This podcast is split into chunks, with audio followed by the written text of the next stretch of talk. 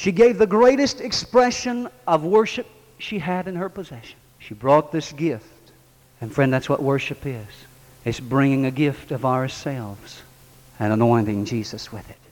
Oh, Jesus is already the center of attraction, but boy, once she anointed him, you better believe he was the center of attraction. He smelled for several days thereafter a sweet fragrance. Does Jesus smell good in your house? Does he smell good in your presence because of your worship? The Bible says that the fragrance filled all the place where they were at. What is that fragrance? The Bible tells us that it is our worship, our sacrifice of worship, that is the sweet smelling offering to God that rises up before Him. And so she offered that up to Jesus, and it filled a place around there. Why? Because the Bible says she perceived, she anointed him. Jesus himself said, This woman understands. She understands that I'm going to the cross, and she has anointed me for that. What is Jesus thinking about today? Have you bothered to inquire? What does Jesus want right here this morning? Have you bothered to worship Him and pray to Him and talk to Him to find out? If you had, it may surprise you some of the things he would say. He may ask of you to lift your hands. You say, I don't lift my hands. He may ask you to clap your hands. I don't clap. He may ask you to dance. I don't dance. He may ask you to run. I don't run. This is the, the no hands lift, clap, run, dance church.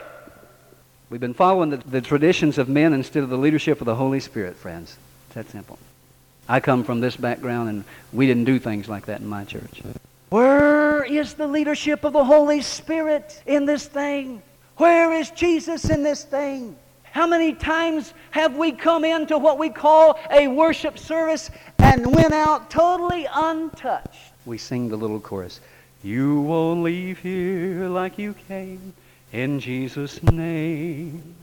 Bound, oppressed, tormented, sick or lame. For the Holy Ghost of Acts is still the same. Is he really? You see, it's in the praise and the worship of Jesus Christ that the bondage is broken. It's in the worship and praise of Jesus Christ that needs are manifest and the power of God is present to heal. It's in the worship of Jesus Christ that sinners either get with it or get off of it or get out of it. It's when Jesus is exalted that things happen, folks. Oh, I never want to offend anyone. I would do nothing to offend anyone. But I think the church has gone too far with not offending. I think we've gotten to the point where we're so self conscious about offending someone, so worried that we're going to lose one little member or one little visitor, that we are no longer free to worship God and to express ourselves to Him. We're caught up in worrying about whether this one or that one or who, who's that back there and what do they think of what's happening here this morning. Let me ask you something. If God's in it, why do we care? Amen? If God's Holy Spirit is moving through us, why do we care what anybody else thinks? Did we come to meet with Him or with one another? Well, what would my husband say if I raised my hands? What would my friends think if I got spiritual? They would think you got spiritual. That's what they'd think.